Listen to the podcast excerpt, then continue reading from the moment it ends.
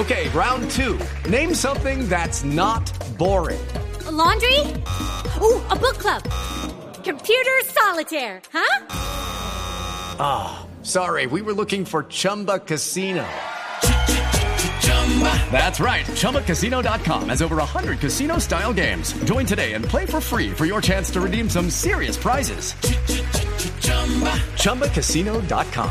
No purchase necessary. Void where prohibited by law. eighteen plus terms and conditions apply. See website for details. El que le traigo hoy es espectacular. ¿Ah, sí? Está en este momento en Colombia, está por, eh, por esta época en nuestro país, pero ha trabajado con... Oiga, me atoré con la pero torta. Claro, esa comedera. Por garoso. Parece que fuera a llorar. Hola, sí, perdón. No, mire, la historia de Miguel Caballero es muy chévere, porque Miguel eh, ha vestido a miembros de la monarquía de Europa, incluido el rey de España, en el Medio Oriente, al rey de Jordania, en el Extremo Oriente, al príncipe de Tailandia, a más de quince jefes de Estado, pero vestido de una forma muy especial. Hace trajes blindados. Dados, ¿ah, sí? Pero ropa, ropa normal, sí. Su ropa normal, su vestido o su blazer o lo que sea, blindado.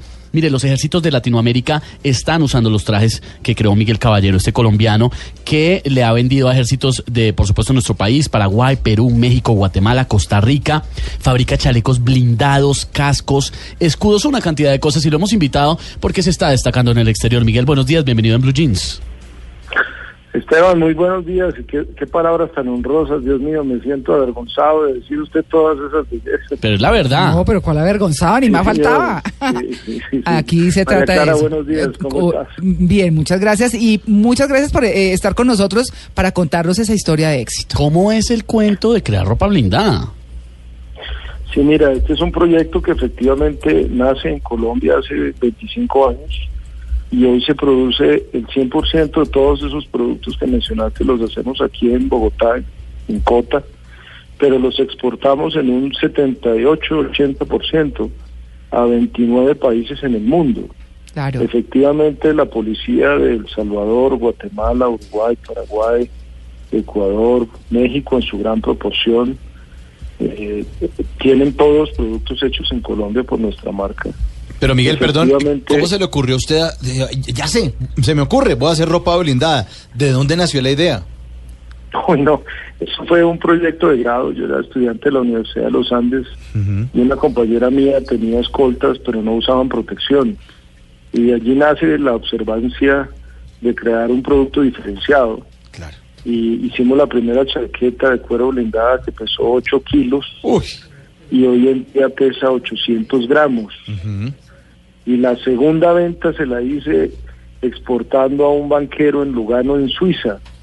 Y desde esa época hoy me la paso trotando por el mundo. Una este año, de las seis, ocho semanas que llevamos de este año, siete me la he pasado viajando por el planeta, promoviendo la empresa y, y haciendo, generando empleo en Colombia para exportar. Miguel, hay algo que me parece tremendo, es que estoy viendo que usted hace trajes, camisas para smoking, abrigos, chalecos, guayaberas. No le falta guayabera anti, antibalas.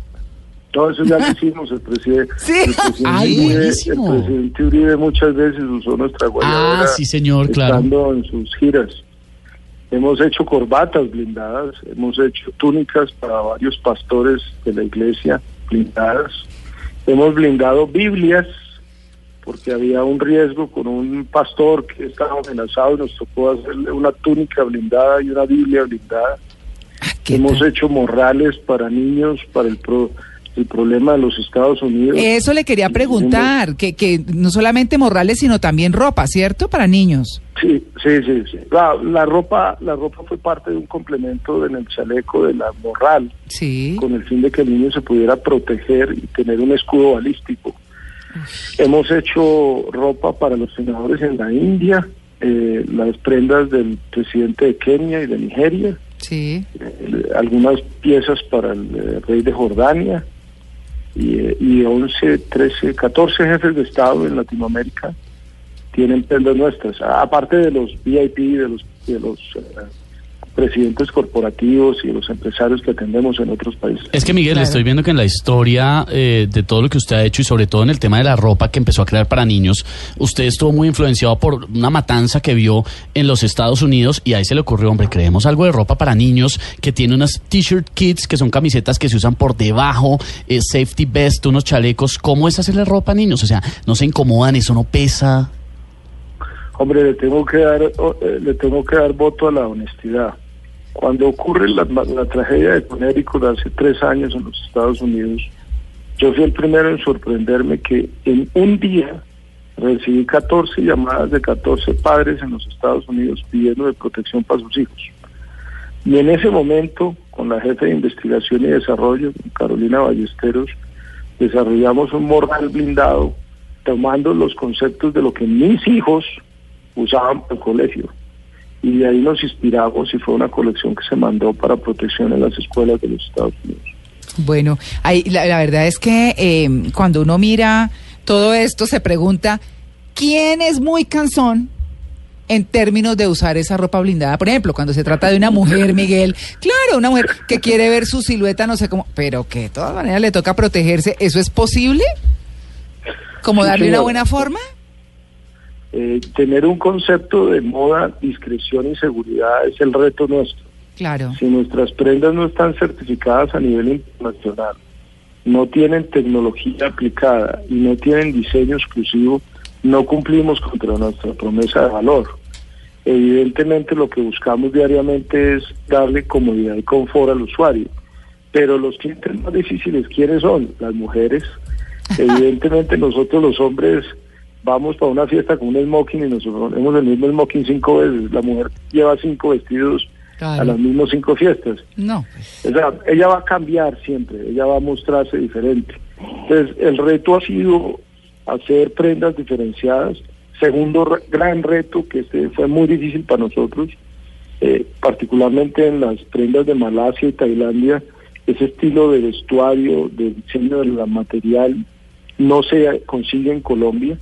Pues nos tocaba importar materias primas y telas con diseños locales, producir aquí la prenda y volver a reexportarla, Uy. porque era adaptarnos a la moda de allá y no llevar la moda de aquí para allá. Oiga, Miguel, hablando de cuando... moda, hablando de moda, qué pena que la interrumpa, pero hablando de moda, ¿cuál es la historia que en Colombia Moda, cuando usted estaba mostrando sus prendas, usted quería hacer una prueba con disparos reales y no lo dejaron?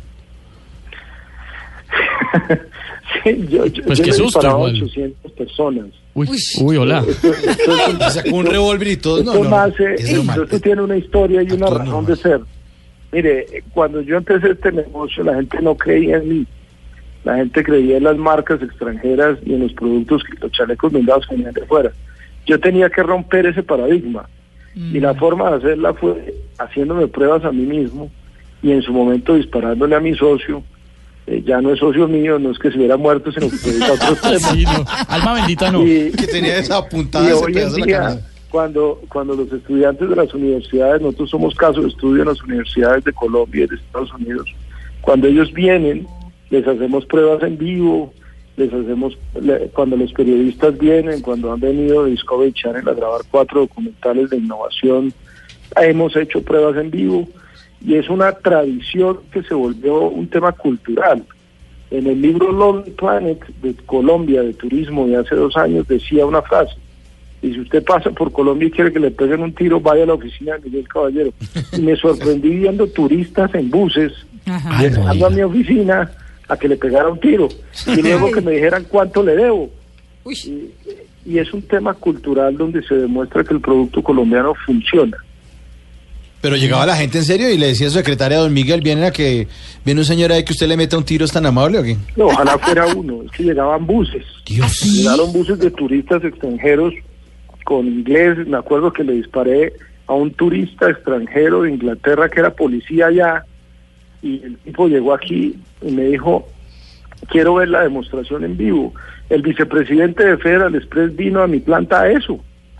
Y han venido muchos, eh, muchas personas importantes a la planta que les que quieren ver la demostración en vivo. Claro. Mire esta descripción el de la ropa. Que, al Miguel. Último que le disparamos Uy. fue una gran sorpresa para mí, porque fue me llamó desde Hollywood, se llama mm. David Blaine, es mm. una es un celebrity de magia, sí, donde sí, tuve sí. que ir a dispararle para su show Ush. en Las Vegas y en Orlando, Ush. y fue parte del lanzamiento que él tuvo en Nueva York en su show, donde Miguel Caballero Colo- Colombia, como dice él, Miguel Caballero de Colombia me disparó, y fue parte de su show de lanzamiento de, de la L E C de, de los Estados Unidos. Claro, David Blaine, que es, es, es un ilusionista muy reconocido en los Estados Unidos. Es que estaba viendo, me, me impresionó tanto cuando dice, entonces fui y le disparé. Sí, no, no, para, para los oyentes que están llegando a la sintonía en Blue Jeans, estamos hablando con Miguel Caballero, que es el creador de la ropa antibalas, de la ropa blindada, y nos está contando su historia. Y estoy viendo, miren la descripción de la ropa. Ropa flexible, ligera y liviana. Parece increíble coger los materiales del blindaje y volverlos como tan maleables y que siga siendo efectivo. Mm. Creo que el reto a futuro, y eso es una gran pregunta, Esteban, ¿cuáles son los riesgos de hoy? O la gente cree que los riesgos solamente son eh, las armas, las eh, pistolas, y resulta que hay cuatro riesgos que ya están creciendo en el mundo. Dos son los cuchillos o picayelos. Tres son las pistolas eléctricas o mal llamados taser, que con los cuales hoy la gente del común ya tiene acceso. Y tres y cuarto, que ya están en los Estados Unidos, son las pistolas de láser, de, de, la, de láser. O sea, hoy el mundo está cambiando, y en eso nosotros tenemos que, desde investigación y desarrollo, crear soluciones. No, yo, yo me sorprendía una polémica que hubo en Colombia hace poco por las pistolas láser de los policías. Los taser. Los taser, sí. Resulta que los chalecos de la, los chalecos de las cárceles de Colombia, que fueron vendidos por nosotros, están diseñados con una tecnología donde si al guardia le quitan el taser y le disparan, él no le pasa nada, porque protegemos con un arco eléctrico y con una tecnología inmersa en el chaleco que la persona no sienta absolutamente nada. O sea que esa tecnología ya existe. Nosotros tenemos protección para el cuchillo, protección para las armas eléctricas, protección para los golpes de los antimotines. Eh, tenemos patentes, por Dios, esto es importante resaltar. Somos la somos el diez por ciento de las patentes colombianas. El dos patentes por año las hacemos nosotros. Y hoy tenemos patentes de chalecos blindados flotadores que giran, y tenemos patentes de camisetas blindadas de uso interior, donde los jefes de Estado y yo, la policía antimotín hoy en Colombia, la usa con gran orgullo para nosotros. Bueno, pues ahí está. Tremenda ah, historia, mire. Tremenda historia. La, la, una de las últimas colecciones de Miguel Caballero, porque se llaman colecciones porque esto es moda, eh, la que es para jefes de Estado y celebridades se llama Colección Black. Muy play, hola, ¿no, Miguel? Y me gusta que combina la moda con la seguridad. Sí. O sea, que también se ve fashion, pero sí. también estás muy seguro. Sí. Y, Miguel, tengo una pregunta. ¿Cuál es el colombiano que tiene más ropa blindada hecha por usted? Ah, hay ciertas preguntas que si yo contestara me regañan los que... los clientes, claro. Sí, sí, hay muchos presidentes que me regañan por esto. Y, y yo tengo que ser muy cuidadoso. Antes era... Antes yo contaba todo, pero ahora me regañan por claro. decir ciertas cosas.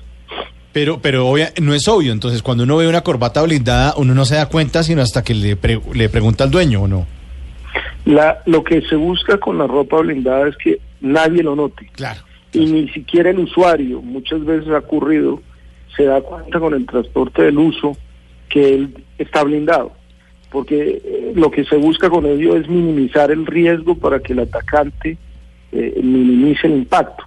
Hoy en día todas las transportadoras de valores de Colombia, todos usan nuestros productos, pero ellos tienen un esquema de protección visible, donde sus chalecos todos son vistos. No, pero es que eso es miedoso porque se van con esas armas a los bancos y uno como sí. que muy asustado horrible. De que vaya a pasar algo, sí, que uno es todo que no, que no, que no, que no, que no. Eso es parte del esquema de disuasión, eso, eso está hecho de esa forma. Pero en el tema de los clientes V I P, lo que se busca es tener discreción y comodidad, que la persona pase desapercibida, y, y hay algo adicional ahí.